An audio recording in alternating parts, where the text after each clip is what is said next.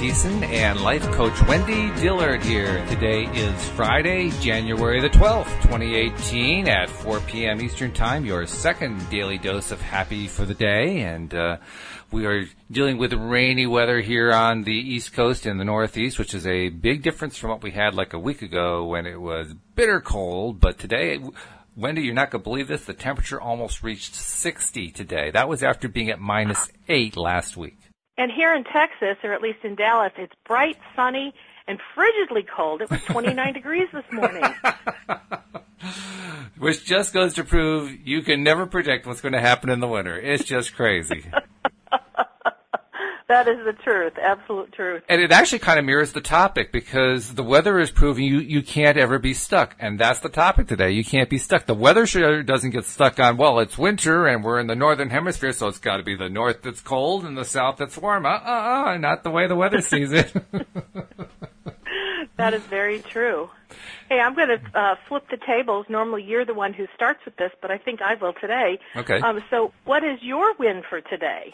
Oh, actually, we have a really cool win for the day. Um, we live in an apartment, which means we don't control everything that goes on here, and we have a very old range that is kind of it's really breaking down. It, I mean, it's gotten to the point now where about the only thing that works on it are the burners and the oven. I mean, all the, the lights don't work, the self clean doesn't work, nothing works. And it's a, a, an apartment complex that's managed by a company that you know, usually tries to do things uh, on the cheap and, and doesn't do anything until they're absolutely pushed to. Well, we got the maintenance guy in and uh, said, you know, we really could use some lights on the stove because if we leave a burner on, we don't even know what's on. I mean, we have to go study the dial to see what does the dial look like it's saying. And he said, yeah, yeah, that's kind of old. So we're going to give you a brand new range. Oh, yippee! so we're getting a brand new stove. Man. Yeah. so that was a pretty good win, you know? yeah, that is a good win. Love yeah, it. I like that one a lot. And, and I have to mm-hmm. say, Louise has been putting out messages about that and trying to think positive about it because, you know, it, it's frustrating when you're dealing with kitchen equipment that doesn't quite work the way you need it to. Well, it's going to work really well from now on. Yay! Oh, Hooray, that's hooray. awesome. Do How about know when you? It's coming, the new one. Uh, I think it believe, I believe it's going to be here Monday. It was actually supposed to be here this morning, but they didn't bother to let us know they were going to deliver it, so we weren't here, and it wasn't the maintenance Oh. guy, so he couldn't let himself in. So it's going to be Monday. That's soon enough. That's soon enough. That's awesome. Yeah. Congratulations. on the Thank you. show. Oh yeah, yeah, it's exciting. So, how about you? Any wins today? Um, yes, I consider this quite the win. Um, you know, when I went on vacation starting this week for my day job, Right? I said one of the things I really wanted to do was sleep, sleep, and then do some more sleep. Oh yes. well, I kind of wasn't doing that. I had so many things that just were showing up, and they were all wonderful and delightful, but in a way, energy consuming.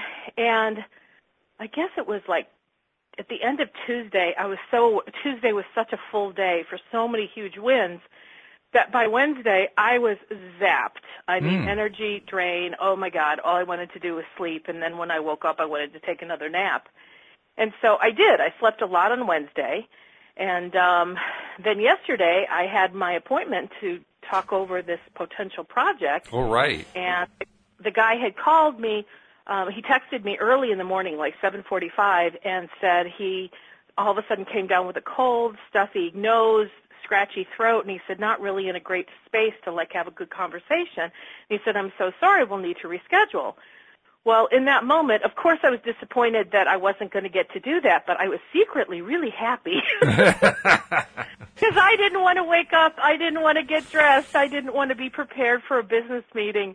And so I, I slept most of yesterday. Wow. and sometimes, you know, when I keep sleeping, there's this feeling of, oh my God, am I ever going to get re- refreshed? Am I ever going to feel normal again? Well, so this morning, you know, I normally get up at 8, and 8 o'clock came, and I went, I don't want to get up. And so I slept till 9, and then I went, I don't want to get up. And then about 9:30, I went, I don't want to wake up. And I have to say, little by little, as the day has been progressing, I'm feeling normal. And that to me is my that's my win. I feel That's a normal. good one. I feel like Wendy's back in her body. I'm feeling human again. And I guess that two plus days of sleep just did it for me. Oh, so, oh yeah. Yay! Yeah, yay that, for sleep. that can definitely do it. I mean, especially since what you were telling us, you know, earlier this month about how your first of the year stuff was going and how it was really just, you know, nose to the grindstone trying to get through it all. No wonder you needed the sleep. So that's really good Mm-hmm. stuff.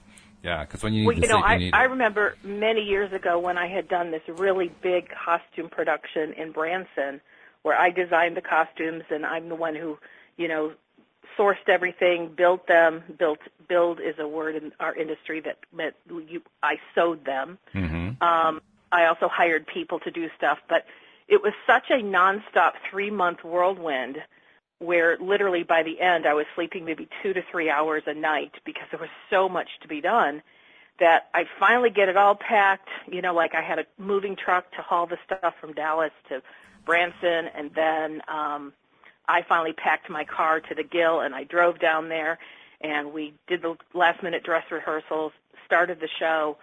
When the show was finally done, you know, basically my work was done. hmm And I kid you not, I slept for five weeks. Whoa. Yeah, I mean, Yeah. like I, I, the amount of time I was awake during the day might have been eight hours, and it wasn't doing anything. It was like I was a zombie. Yeah. It took about five weeks for my body to finally say, "Okay, you're back. Everything's good. we can move on to the next project." So I know what that feels like when my body is hits that point of I'm so drained, there's nothing left, Mm. and I know what it feels like when I'll, all of a sudden I'm buoyant and I'm like, I'm here. This is me. So hmm I always use that situation with that uh, the, the costuming and the thing in Branson, so that when I start to feel like, am I ever going to come alive again because I'm, I'm sleeping so much? I tell myself, yes, my body absolutely knows what to do. It knows how to take its refreshing, and it'll let me know when I'm done. Okay, well, you know that's what what's supposed to happen. You're supposed to be able to get nice, clean signals from your body, so that's good. That's that's good that that happened. Now, I got a question for you. When all this happened, how long ago was that that this happened, roughly? the thing with the Branson, Yeah. oh gosh, uh, 25 years ago? Okay. And were you heavily into the LOA at that point? Oh, not at all. Not at all. Not at all. okay. So here's I an was interesting into personal development and Tony Robbins, but not law of attraction. Oh, okay. All right. So here's the interesting question. Given what we now know that you can't really get stuck, I'm wondering, did you feel stuck at that point? Um, I don't know if I felt stuck. I think I felt afraid. Oh. And, and maybe I was afraid because I was stuck in this sleepiness. I'd never experienced that before, hmm and I didn't know anybody else that, that I felt I could talk to because I actually felt kind of embarrassed that I was so tired. Like you shouldn't Um, be. I actually, I mean, I stayed in Branson for two weeks with some friends down there because I didn't even trust myself to make the drive home Ooh, yeah. because that, that's how sleepy I could get. And so I waited till I felt a little more normal. But then once I got home, I kind of rested and slept for another three weeks. Wow, yeah. So you were you were pretty wiped out. Um, and I guess apparently you weren't stuck, so that's good. Because stuck is a is an emotional description, really, when you think about it. It's, when, when we say that we're stuck, what we really mean is I can't seem to break out of this thought pattern that I'm in right now, and it's usually a negative one. So it, I think it's fair to say that it's a it's a negative emotional pattern going on there. And, and you know, I would say I've had many clients call me because they'll say, I just feel stuck in my life, either in their life overall or I'm stuck, you know, in my relationship. I'm trying to make some things happen and I just feel like I'm stuck and nothing is in motion. Sure. Um, I used to say that a lot about certain things where I felt like I was getting, my words now is where I get no traction, I don't see movement, and um, I'd say I feel stuck. But you know how that changed for me, I was actually at an advanced NLP course, um, I want to say in 2011, and I remember the instructor starting off this one segment of our, our, our education, and he said, all we are is changing. Which is And that true. just kind of was like, that's a weird sentence. All we are is changing. What does that mean? But he went on to describe how, from a scientific perspective, because we're made up of energy, all of our cells are constantly changing. Some are sloughing off and dying, and others are being, re- you know, being regenerated to replace them. You know, there's constant fluids moving through our body. And he said, truly, we, as a bo- physical being, we're constantly changing. And like, I think what it takes seven years for your bones to be, I think it's seven years, where like the bones you have seven years ago are not the same bones you have now Mm. because the cells constantly replenish themselves. Um, but then he moved it from the physical body into our emotional being. hmm And he talked about how as emotional beings, even though we may get think we're stuck in a thought pattern, he goes, with every circumstance we encounter every day of our life, everything um, adjusts and changes who we really are, even at a base emotional level. And he talked about how the brain takes in whatever you've experienced for the day, and like while you're sleeping, um, you know, he had all the words and terms. I just I don't go to the terms because I don't remember those. but basically, like during our sleep, um, some of what happened yesterday would have gone into like long-term memory. Some goes into short-term memory. Some kind of goes into a. It didn't have enough significance to warrant anything in uh, for purposefulness, so it kind of goes into this other category. But he said every night our brain is like re going through a refiling system. And that in itself is constant change. hmm Sure. You know, but then here's here's what I feel like it was an 11 day course and I came home with one giant takeaway and it was worth the entire 11 days, Okay. which is okay, so let's say you have uh let, let's say you're you're talking to me about something that happened to you years ago and um it had some significance to you and you talk about it in full technicolor as you're sharing the story with me. Like Okay. you would, because you talk in full technicolor story. Oh well, thank you. and so let's say we talk about a way that maybe you could see it in a different frame where maybe like I remember yesterday after the show I was talking about some critical stuff with my father. So let's say you were talking about how your father had been so critical. hmm And then I reframed something like I really did in my life where I said, well, you know, maybe your father wasn't being critical to be critical. Maybe he was really proud of you. He just didn't know how to say it because it was never modeled to him. hmm Sure. And let's say you go, oh my gosh, I'd never considered that. That is so, that's so cool. You know, just even thinking about it, I don't feel so much, you know, um, negative stuff towards my dad anymore. Now here's what happens when you go to sleep. When you go to sleep, all these new thoughts merge with the old thoughts and the old story that you once told can never be exactly the same again True. because it's now been merged with this new thought pattern or this new not even pattern just with this new idea Yeah. And so that helps me understand and i think this is pretty fascinating that like let's say somebody's been in a car accident and there's a witness. And for whatever reason it takes months before this goes to court. Well you as the witness you've probably been asked about you know what did you see by the policeman at the scene of the crime? Then you went home and you told your friends about it because you're like ooh i get to go to court and tell this story and then you're like planning for it. Oh i have to get on the stand and tell the judge my side of the story. So you've rethought it many times. So let's say you've rethought this story 50 times. Yeah. every single time you retold it, you reintegrated whatever your emotional feelings were at that time and whatever your uh, perception was at that time and whatever other people added to the story at that time. Yeah. hmm And every single time you retold the story, you change the story. And it is literally impossible to go back and find the purity of what actually happened. That's like the telephone game, right? Where you- where you have a whole group of people all whispering to each other in a circle. One person whispers a word to the next person, and so on and so forth. And by, by the time it gets around the circle, it's completely morphed into something unrecognizable. And so that helped me understand why he said all we are is changing. Because life is fluid. We're always coming into new circumstances, new thoughts, new people, new perspectives, new emotions. And every time we experience one of those, we actually shift and adjust our memory. So when you add all that up, I mean, you, you identified the cells of the body changing, you identified the, the mind basically doing a backup and in the process of doing a backup changing, and then you identified uh-huh. the emotions changing, and you also identified how the way we think of stories changing. So I'm not sure there's anything left. I think it's all changing. Which is why he said all we are is changing. It's yeah. Like, huh. So that takes us now to the, the real question. Why is it that we sometimes feel stuck when we're cha- changing constantly? How can that possibly be that we feel stuck? It's a great question. Because so many times we do, and we usually feel stuck in, in a negative, a depressed state, or an angry state, or a fearful state. Uh, You, you, you don't hear somebody talking about, you know, I was stuck in a happy state for a week. That's not the way the conversations usually go. you say something like that, and people say, "Well, what's your secret?" You know.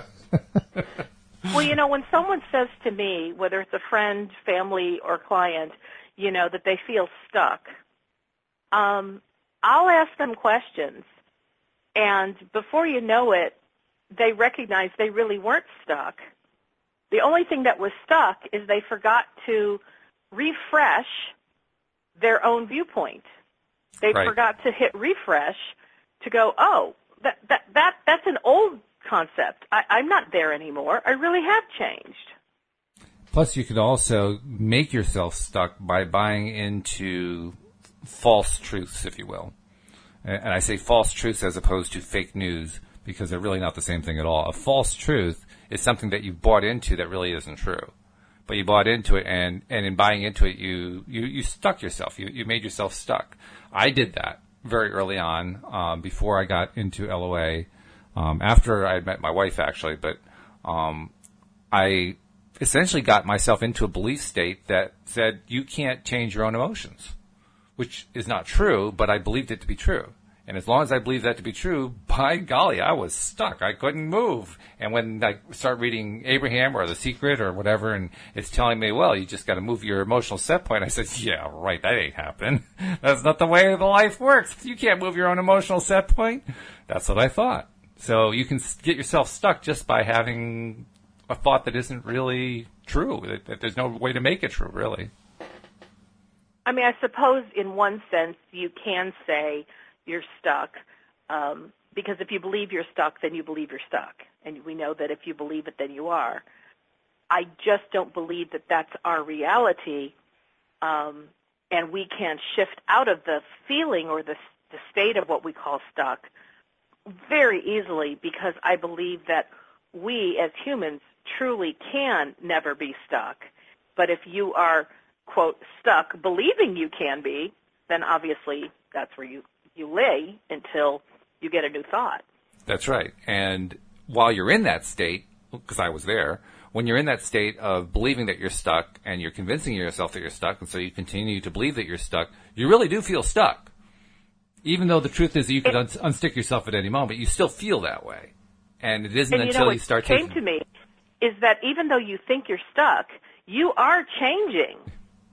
It's just that you're not letting yourself be aware of your unstuckness. Very true. Yeah. Yeah. In fact, th- when you're feeling stuck, all you're focused on is feeling stuck. You don't actually have any energy to focus on anything else except, why do I keep feeling stuck? I'm feeling stuck. I'm stuck everything I do. It's like I, there, there's nothing I can do to change the situation. And, and you're not on any other topic. It's the only topic you're on. Yeah. I mean, that's pretty And much you know- it right there. Which shows I how powerful we me- are. I mean, it takes a lot of power, you know, to, to be stuck in an ever-changing universe. That takes a lot of power. It also, re- it re- actually, this is interesting. I think it takes a lot of resistance It does. Oh, a huge amount. to allow yourself to believe you're stuck because Yes. if we as humans are naturally expansive and Mm-hmm. constantly changing, Yep.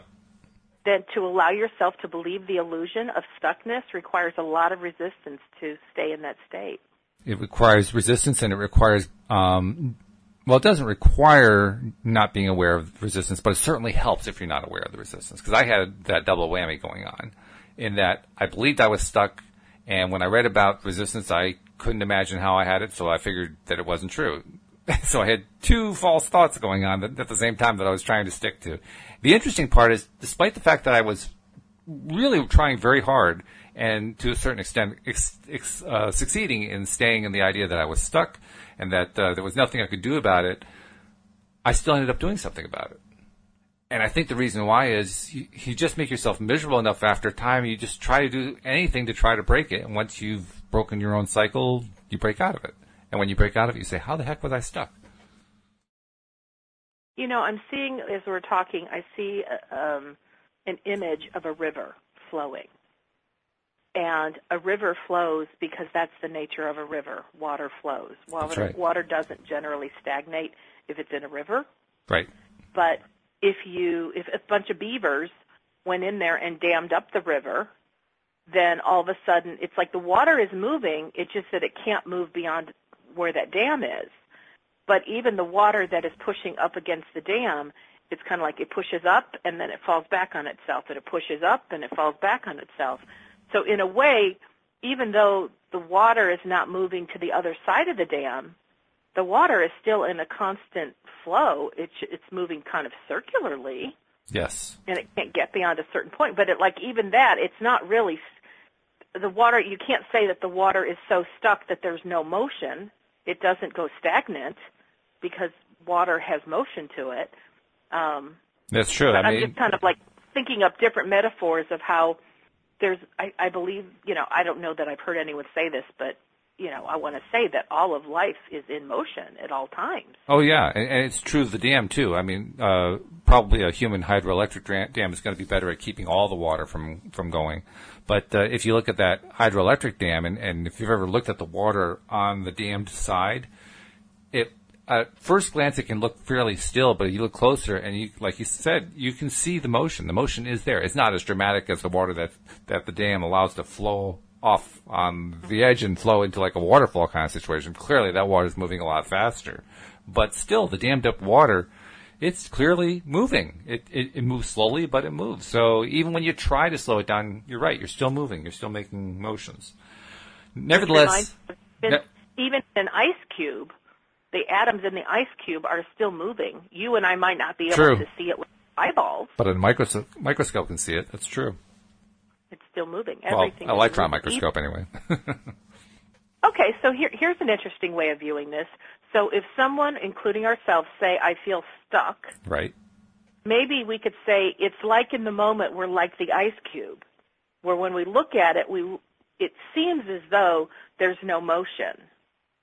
But under the surface with a microscope, there is definite motion because the atoms are in motion. Likewise, so are we also in motion, even if we can't find evidence of it in the moment with our eyes. So the first step then that we're identifying in terms of dealing with feeling stuck is to recognize even if everything's moving slowly, it's moving. So we're not as stuck as we might think that we are. And that kind of starts to open up the mind to the possibilities that we need to open up to in order to become unstuck, to feel like we're unstuck. Um, Well, I want to say that because I told you that my biggest takeaway from that class was that all we are is changing. What that did for me is that anytime I felt lack of motion, lack of um, traction, or I was feeling stuck, I would then remind myself that's not even true. It's not even possible. So why am I allowing my, my thought process to even entertain the idea of stuckness? Because stuckness in itself, and this is how I took it for me, stuckness is not true. Stuckness is false.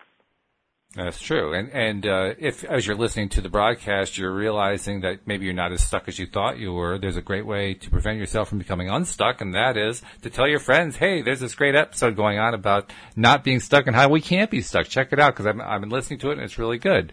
And the way you do that, of course, is through your, your usual methods, whether it be texting or you know social media or email or whatever you do. But let some people know because we're trying to get as many people as we can to know about the podcast, and we're finding that when they subscribe to the podcast, they're listening on a regular basis. They're listening consistently. I mean, on average, the average unique listener is listening to at least half of the podcast every month. So people do want it, and if you share it with your friend, you're actually doing them a favor. So just wanted to insert that about becoming unstuck. That was a great commercial break. But the, but it's true that you do you do need to have some sense that you can become unstuck from from that stuck position because you already are in motion. Once you have that sense that the motion is there, then it becomes a lot easier to buy into the idea that you can just through changing your mind, changing your mindset, you can change that thing that seems to be stuck. And of course, that does involve it does involve a little imagination, right? Because you have to be willing to imagine what it's like to be in motion again, to have the, the, the desired change happening. So you do have to have the imagination side. You don't need a lot of it, but you need to have a little bit. Otherwise, you don't know where you're going. Well, you know, one of the things I learned from Tony Robbins many years ago was the the benefit of movement. And literally, if you're sitting still, that might be where you might go, well, I feel stuck, I don't feel like moving. If you just do anything to move, if you move your arm, you can't be in the exact same state as when your arm was sitting on your lap. This is well, true. That's change. Yeah. If you get up and walk around the house, that's movement. If you walk outside, that's movement. And I do know, I mean, there are lots of ways to create change in our life. Um, you know, moving our body is actually the easiest way you can create change. This is true. You know, of course, the the, um, the, the course, trick there is to make sure you're changing it in a way, you know, changing, moving your body in a way that you hadn't been moving before. So you're shifting your pattern. You want to change the pattern. Yeah, I guess to me, I, I'm just picturing sitting still doing nothing. So if you do anything, by in w- moving your body, you obviously have changed the pattern from total stillness. Uh, it's kind of like sleeping, right? We, we may imagine that when we're asleep, we just, you know, we, we roll over onto one side, we fall asleep, and we stay there. But any sleep researcher will tell you that you're, you know, every hour or so you're flipping over to the other side or you're doing something, you're, you're moving something around. So even when you're unconscious, you're still moving. Mm-hmm. well, if you're, I know that um, I, I was going to say this is quite a while ago. I, I'm not a, a, a religious walker. Um, like like you love to walk, and as long as the weather is good, you're out there walking. oh yeah, Uh, but I took a, a what is it like a I don't know if it was a 14 day challenge that Tony Robbins put out about starting the morning with movement, and he had certain things that you wanted to think about, etc. And um, I did it for about six weeks, and I even the day I started, it was like 31 degrees. mm So I started on a day it was below freezing, yeah. and I went out there and I, I found some miraculous things about the body because for about the first 10 minutes, my thoughts were, I'm cold, I'd rather be in bed, and I can't believe I woke up an hour early to do to this. do this, right? But after about 10 minutes, my body started warming up, yep. and I would unzip my coat because I could feel my inner body starting to get warm. hmm And then it was like the glide in my walk became a little, well, it was looser, it was easier, it Sure. wasn't an effort.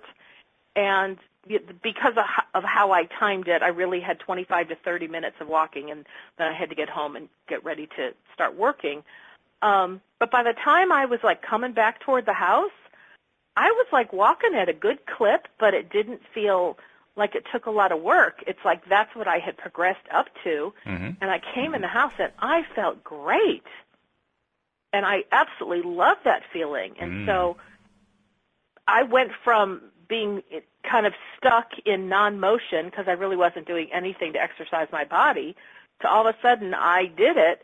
Now it didn't, now here's the weird thing and I, if you have thoughts on it, I'm totally open to hearing about it.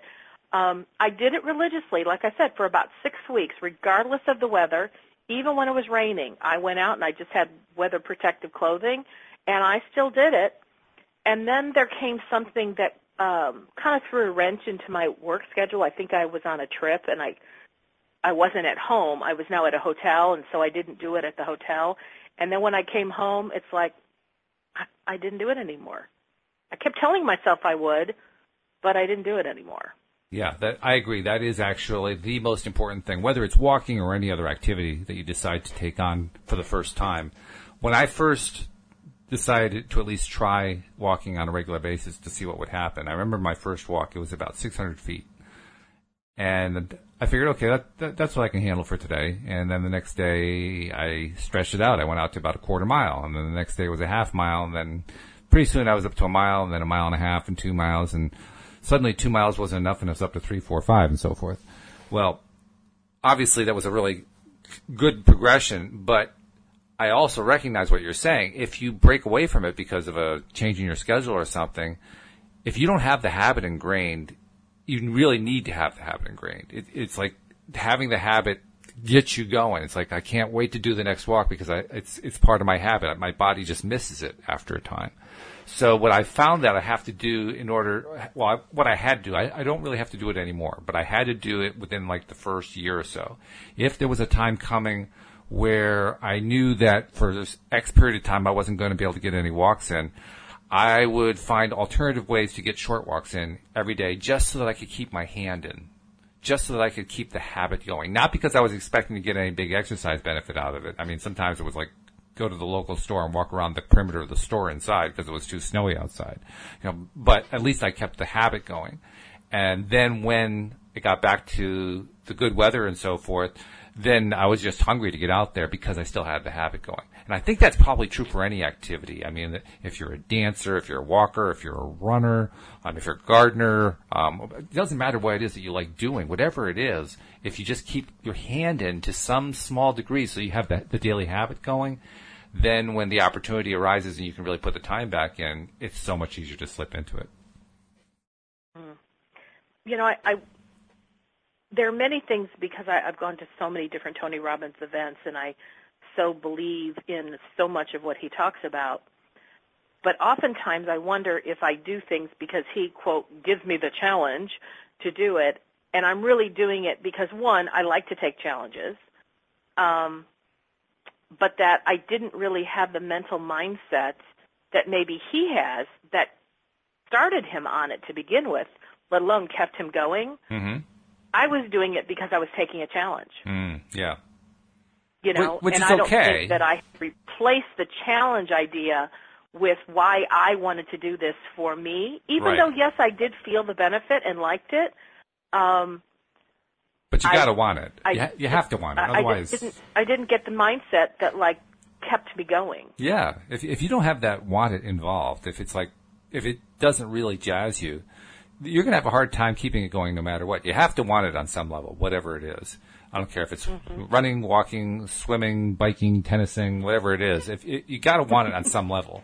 Is tennising is that a word? Um, I mean, It is now. It is now. That's right. It's the word for the day. Tennising. it's the adjective that's associated with tennis.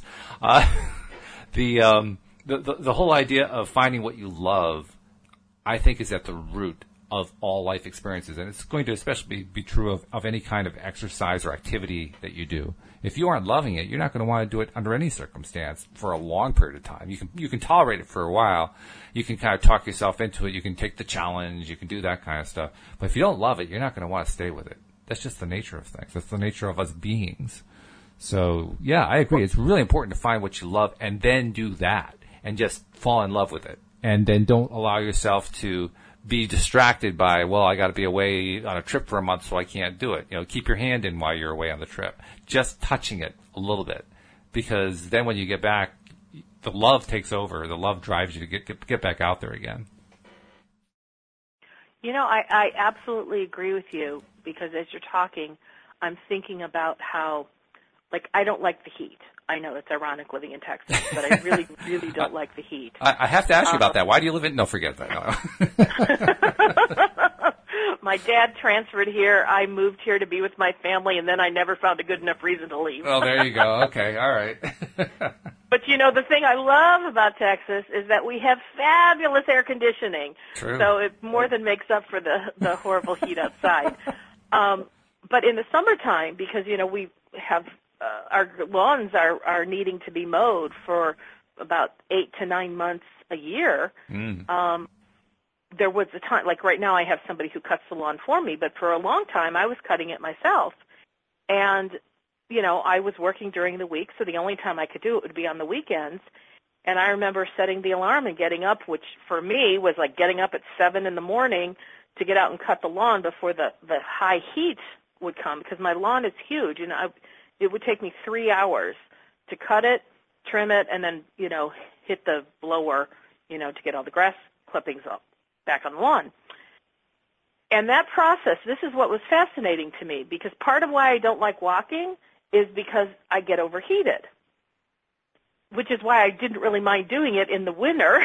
Yeah. because it didn't make me hot. Sure, yeah, So, especially given Texas Picture weather. this: I go out to to mow my lawn, and after I'm mowing it for an hour, you know, it might be 80 degrees outside, which isn't horrendously hot, but when you're constantly in motion, you know, you start getting overheated. And Sure. you know, I'm drinking plenty of water while I'm doing it, but after three hours, I'm exhausted. Oh yeah. But the the worst part is I'm so hot. I mean, so hot that I literally would sit in my my living room recliner for an hour with the ceiling fan on me, and it would take an hour for my body to even come down enough in temperature that I could take a shower and have a shower be refreshing. Because if I took a shower immediately upon coming in the house, my inner core temperature was still so hot. I'd come out of the, the tub and I would be drenching in sweat Yeah, because right. my body was still hot. yeah, sure. But but here's the the reason I'm telling this story because I know that having a manicured lawn is such a happy thought to me. I love it when I know I'm making a difference and I get to be part of it and I get my lawn so that it looks really nice.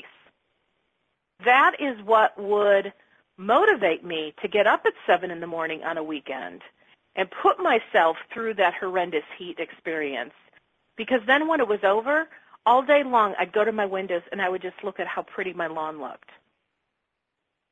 That's good. And so I have always noticed about me that I can put myself in a condition that I loathe, such as getting overheated, if I'm not focused on that, but I'm focused on the end result that makes me truly joyful.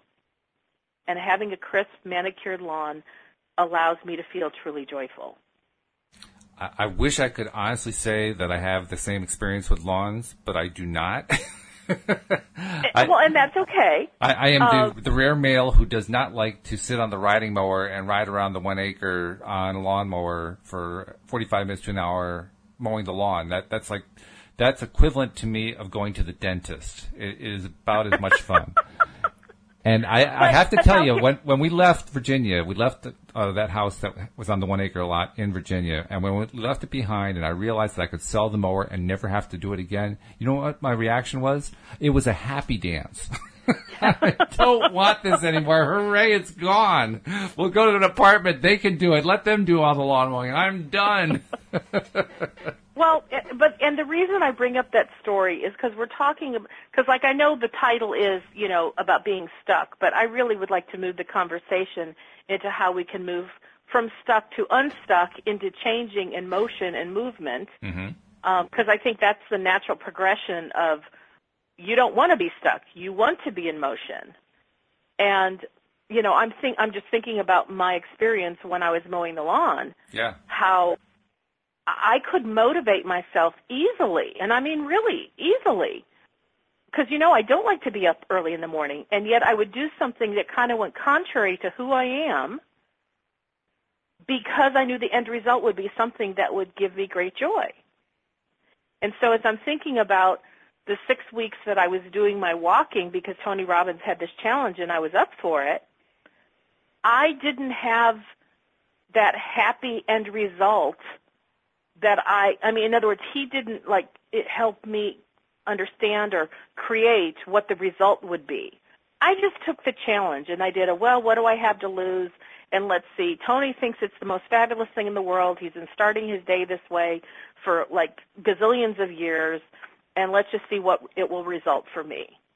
Which Well, goes, it goes did have a it. positive result, but I never really locked in that feeling of, oh my gosh, this is the the benefit that I get from it, and this is so worth it to me. Somehow that didn't really happen. So it's like my thought process, my mindset didn't really change to cause that exercise of, of motion to continue.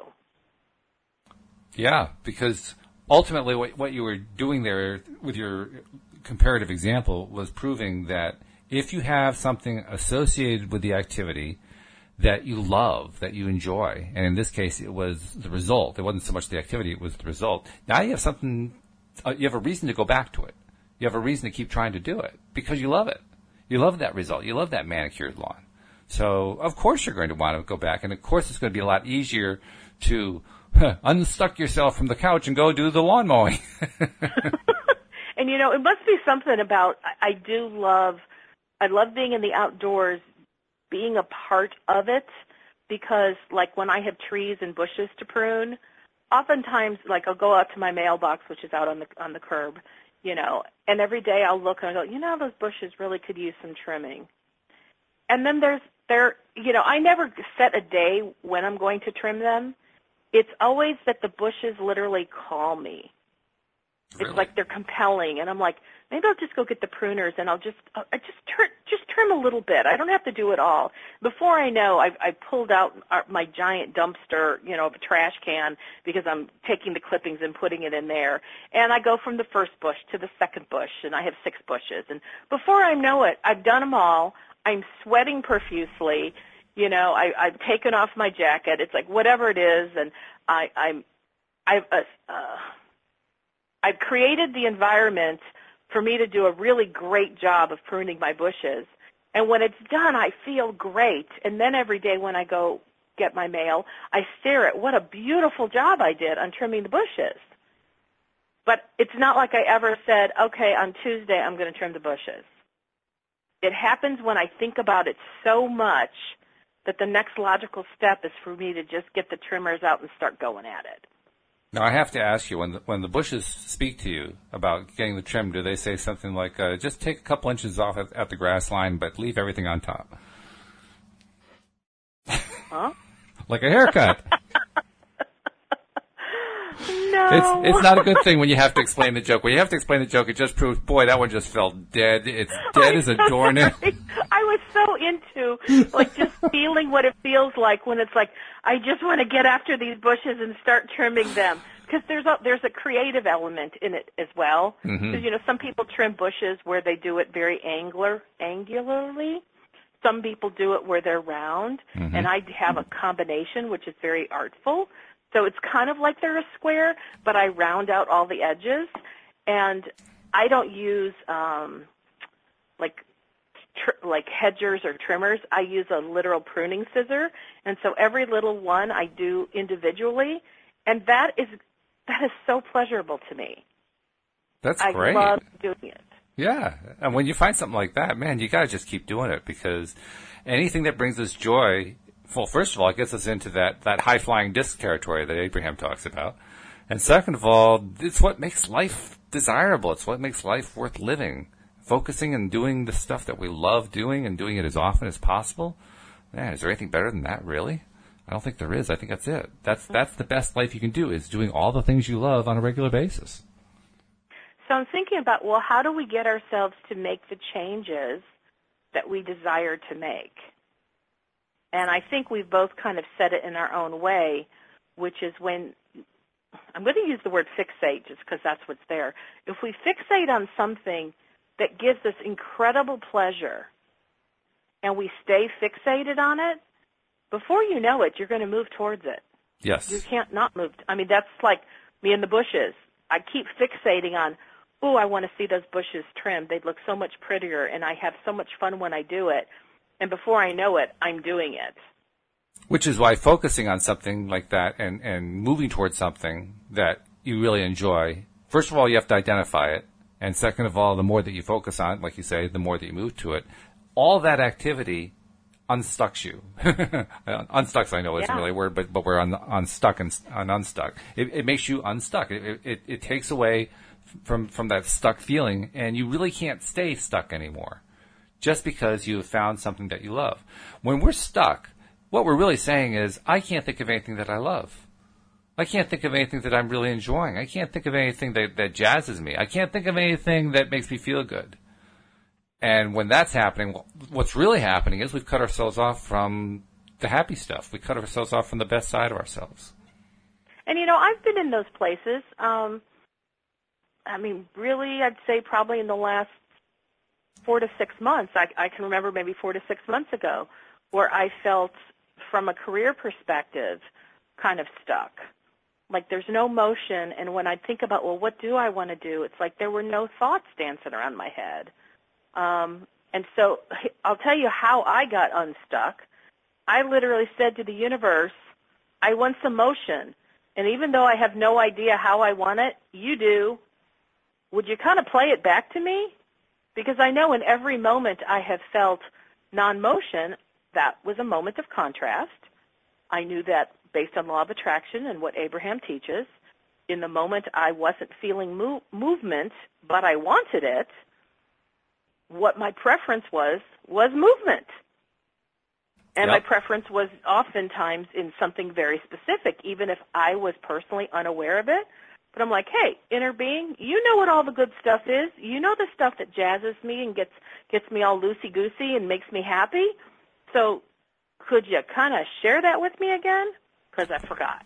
Which ties into what you've been talking about the last few days about how important it is to listen to and have dialogues with your own inner voice. It's something I'm still trying to, to come to terms with myself in terms of how to do it, but I certainly appreciate it because the more that you can talk to and more importantly listen to whatever signals you're getting, the more likely you're going to recognize that your inner being all along has been telling you, you love bike riding, go bike riding. Mhm. Mhm. But if you're not and hearing I mean, it, you know. Sometimes I'd be listening to um, an audio by some self-help person, and they'll talk about something, and as they're talking, something sparks for me. I'm like, ooh, I do love to do that. Mm-hmm. Huh, I forgot. I forgot all about that. Um, so it can come outside at one too. Point, I mean, one point I was like, you know what? I love to crochet. I forgot that I love to crochet. I even have some yarn, and I'd just pull out some stuff and I'd start making an afghan. Mm-hmm. And I'm like, but I forgot all about it until somebody reminded me. Um, and we had, uh, I think they're kind of all over the country now. These painting parties where you can go with your friends, and you know, you spend an hour and a half or two hours doing some acrylic painting, you know, with your friends. Do you know what I'm talking about? They call them painting parties. I have no particular experience with it, but it certainly sounds Okay. reasonable to me. So a girlfriend of mine, she arranges many of these painting parties, and probably every couple months she'd arrange one. And over time, I would go, and I'd never played with acrylic paints, and so, you know, you you select a picture that the owner of the place, you know, has a whole bunch of different pictures, and you select one, and and they'll kind of give you a, you know, a, a, a miniature instruction, and you know, like they'll kind of do an outline in chalk, so you just kind of it's almost like paint by numbers. But I didn't want any help because you know I've been a designer before, and so I wanted to kind of test my own artistic abilities. Mm-hmm. And I did did about I think I went to four of these, and it was a really fascinating experience, and I was really enjoying it. But I've went I've now done it four times, and I keep running into the same wall where I don't really understand shadow, you know, and highlights, and I sure would like to know that. And so that was just kind of in my thoughts. I'd like someone to teach this to me. And I went and Googled one day, and lo and behold, there was an oil painter who was teaching in the town that I'm in right here. And so I started taking some oil painting lessons. And that really opened me up to creativity. And I'm like, oh my God, I'm kind of naturally good at this. Who would have Mhm. thought? Because I didn't think I was good at painting Mm-hmm. and I just had fun with it. And that in itself started opening opening me up creatively. And now I it's that was an area I had felt stuck in. It's like it felt like all my creative juices had died. I mean, I once was a costume designer. I was being creative all the time. And then I ended that career and then I went into the business world and I felt like all my creativity had kind of like melted away. My house is pretty decorated at this point. I've lived here 10 years, so I've painted all the walls and hung all the pictures and I'm like, I don't have anything creative to do. And so that what what I came to understand is that when I'm not doing something that's creative, that is one of the things that causes me to feel stuck because I'm a naturally creative individual. So as long as I have my hands I mean, even pruning bushes is a creative experience, but as long as I'm doing something where I'm feeling creative, I don't feel stuck. So if I So I thought that was interesting because that's where I said, "Hey, universe, help me because I'm feeling really stuck." And these creativity projects started showing up for me, and that loosened me up and took me out of Stuckville. so if I'm reading this correctly, what seems to have happened in your story was you you had two different kinds of stuck that you overcame. One kind was being stuck because you kind of forgotten about this activity that you enjoyed, that you previously enjoyed, which I think happens a lot. And then the second kind was, and I'm, I'm getting the sequence wrong here, but that's okay. The second kind was you, you were asking for inspiration, for guidance, for, you know, g- give me an idea of mm-hmm. something to do, and you were guided to a, a new activity that you had never done before and found a new love. And the interesting thing is that I was asking to get unstuck in my career, but the, how the guidance came to me was it kind of unstuck me in a more of a generalized stuckness at, by opening me back up into more creative endeavors. And what that did is eventually started giving me greater creativity about things I could do with my career.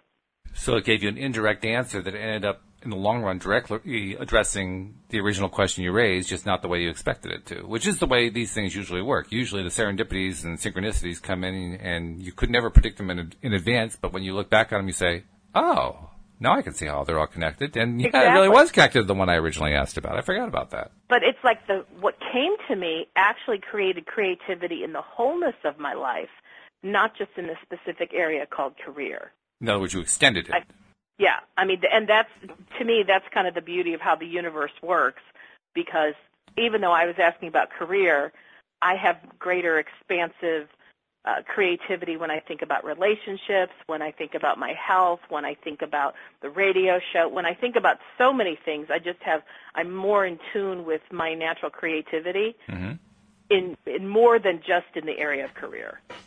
Which makes sense because ultimately, as we're finding more and more stuff that we enjoy, well, that's how we become unstuck on on the first place. And you do this a little bit, and pretty soon you recognize you're not stuck anymore, and you're way off the topic that uh, Walt and Wendy were talking about on Friday because stuck is in the past.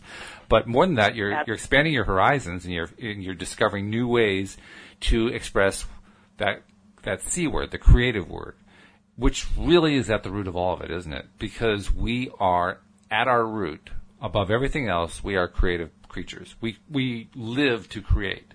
We exist to create. We are creators. And we are, we're also what Abraham calls co-creators. We create with each other. The fact that you found a way to create was, was basically doing exactly what Abraham says that we always do with a new thought anyway, but you were doing it in a big way. You were tremendously expanding your creative horizons.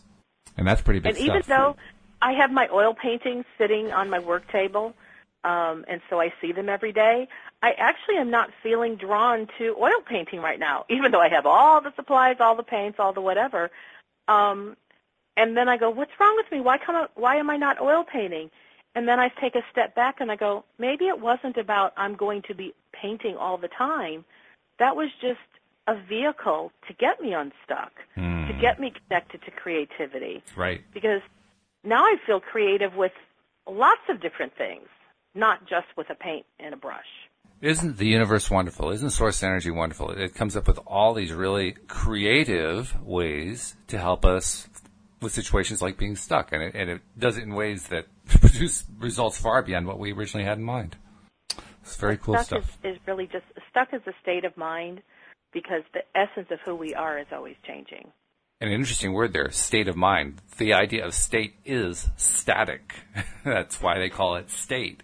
And if you're in a state, that means you aren't allowing yourself to move. So the next time you're in a state, the next time you're stuck, the next time you're feeling static, you know why. It's because you keep focusing on the same thing about feeling static and in a state and stuck. So pick something else and then put out a request Okay, I want to do X. I want to, you know, achieve X. I want to find X or whatever it is.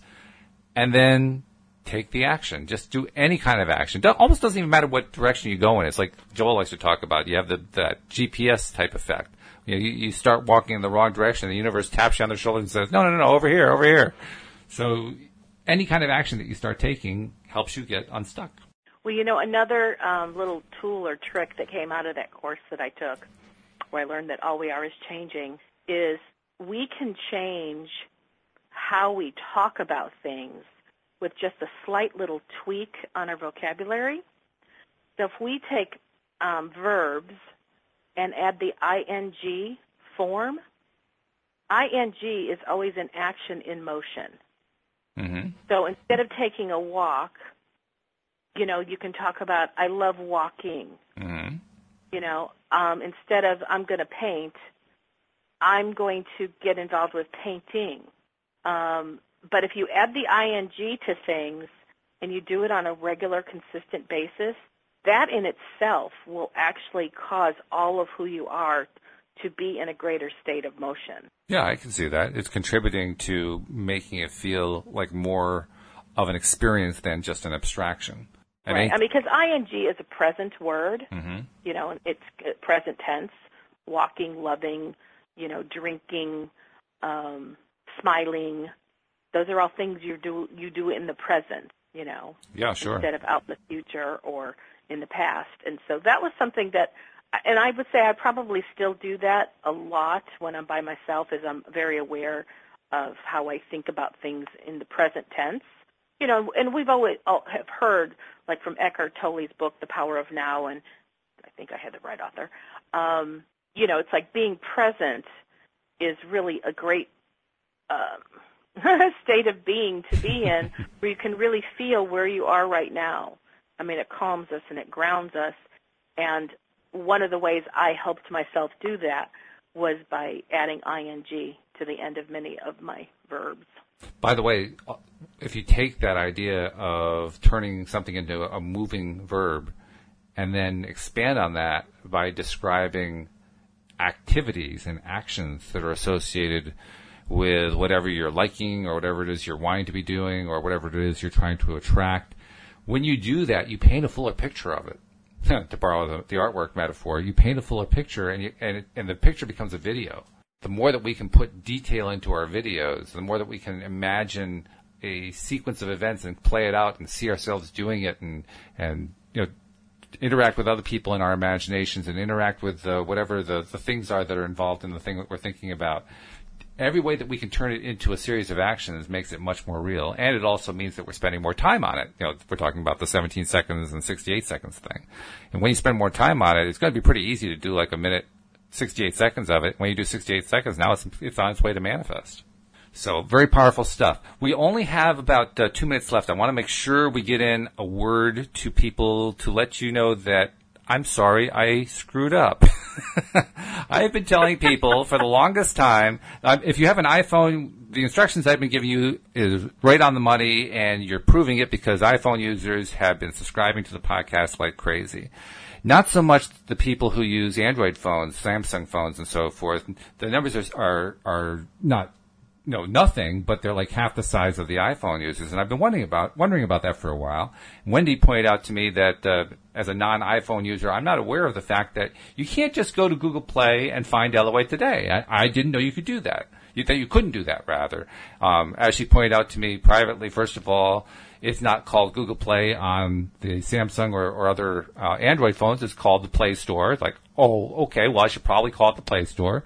Secondly, you actually have to download uh, some sort of a podcast software like Podcast Manager. It's a nice freebie there uh, freebie app that you can use. And then once you download that, then you can search on LOA today. And I said, boy, do I feel like an idiot.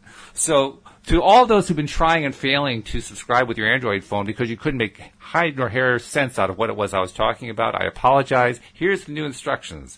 You go to your Play Store, you download a, a, a, an app that handles podcasts like Podcast Manager, uh, which is a free one then you use the podcast manager to search on LOA today, and bang, you got a way to subscribe. It's easy. Now there is and another way. LOA. It's LOA space today. LOA space today. Yes, you definitely want to do that. There, there's also the third option, which works really well even after you have the podcast manager or or some other similar podcast software installed, and that is you can just go to loatoday.net. At that point, click the link, and boom, you're subscribed. So, Ta-da. yep, there we go. um, and uh, we're, we're, almost out of time here, but Wendy, if somebody needs some uh, personal assistance, how do they reach you? They can reach me through my website, which is wendydillard.com. Very simple. Wendy, it's been a good week. Let's do it again next week. You got it. All right. We'll see you all next time here on LOA Today. Goodbye, everybody. Bye bye now.